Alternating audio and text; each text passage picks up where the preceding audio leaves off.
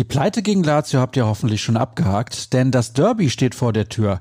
Ich hoffe, euch mit entsprechender Vorfreude bei BVB Kompakt begrüßen zu dürfen. Natürlich präsentiert von Zurbrüggen. Alles für ein gutes Zuhause. Wer mehr wissen will, sollte einfach bei zurbrüggen.de vorbeischauen. Mein Name ist Sascha Staat und wir starten mit dem Rückblick auf den gestrigen Tag.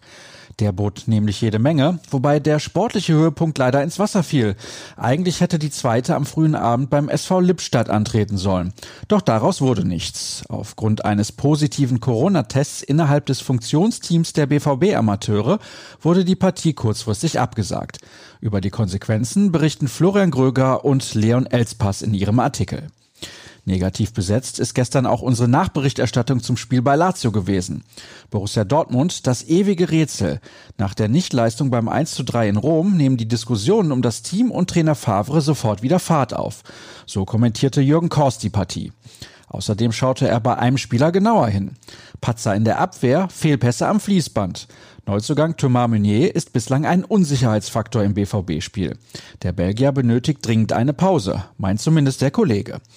Und auch ihr seid mit der Gesamtvorstellung der Mannschaft alles andere als einverstanden gewesen. In unserer Umfrage habt ihr euren Frust definitiv nicht zurückgehalten. Gleich 97 Prozent von euch entschieden sich entweder für die Note 5 oder für die Note 6. Einen interessanten Fakt am Rande habe ich noch in Bezug auf das Lazio-Spiel. Mit seinem Treffer zum 1 zu 0 wurde Ciro Immobile zum ersten Spieler überhaupt, der in der Champions League sowohl für als auch gegen den BVB erfolgreich war kommen wir zu angenehmeren Themen. Einige angeschlagene bzw. verletzte Spieler konnten ins Training zurückkehren, allen voran Manuel Akanji. Der Schweizer hatte sich mit dem Coronavirus infiziert, ist nun genesen und soll schon für das Derby am Samstag gegen Schalke wieder zur Verfügung stehen. Außerdem begrüßte Lucien Favre nach der Rückkehr aus Rom Nico Schulz und Torgan Hazard wieder im Kreise seiner Spieler. Ihre Muskelverletzungen sind auskuriert.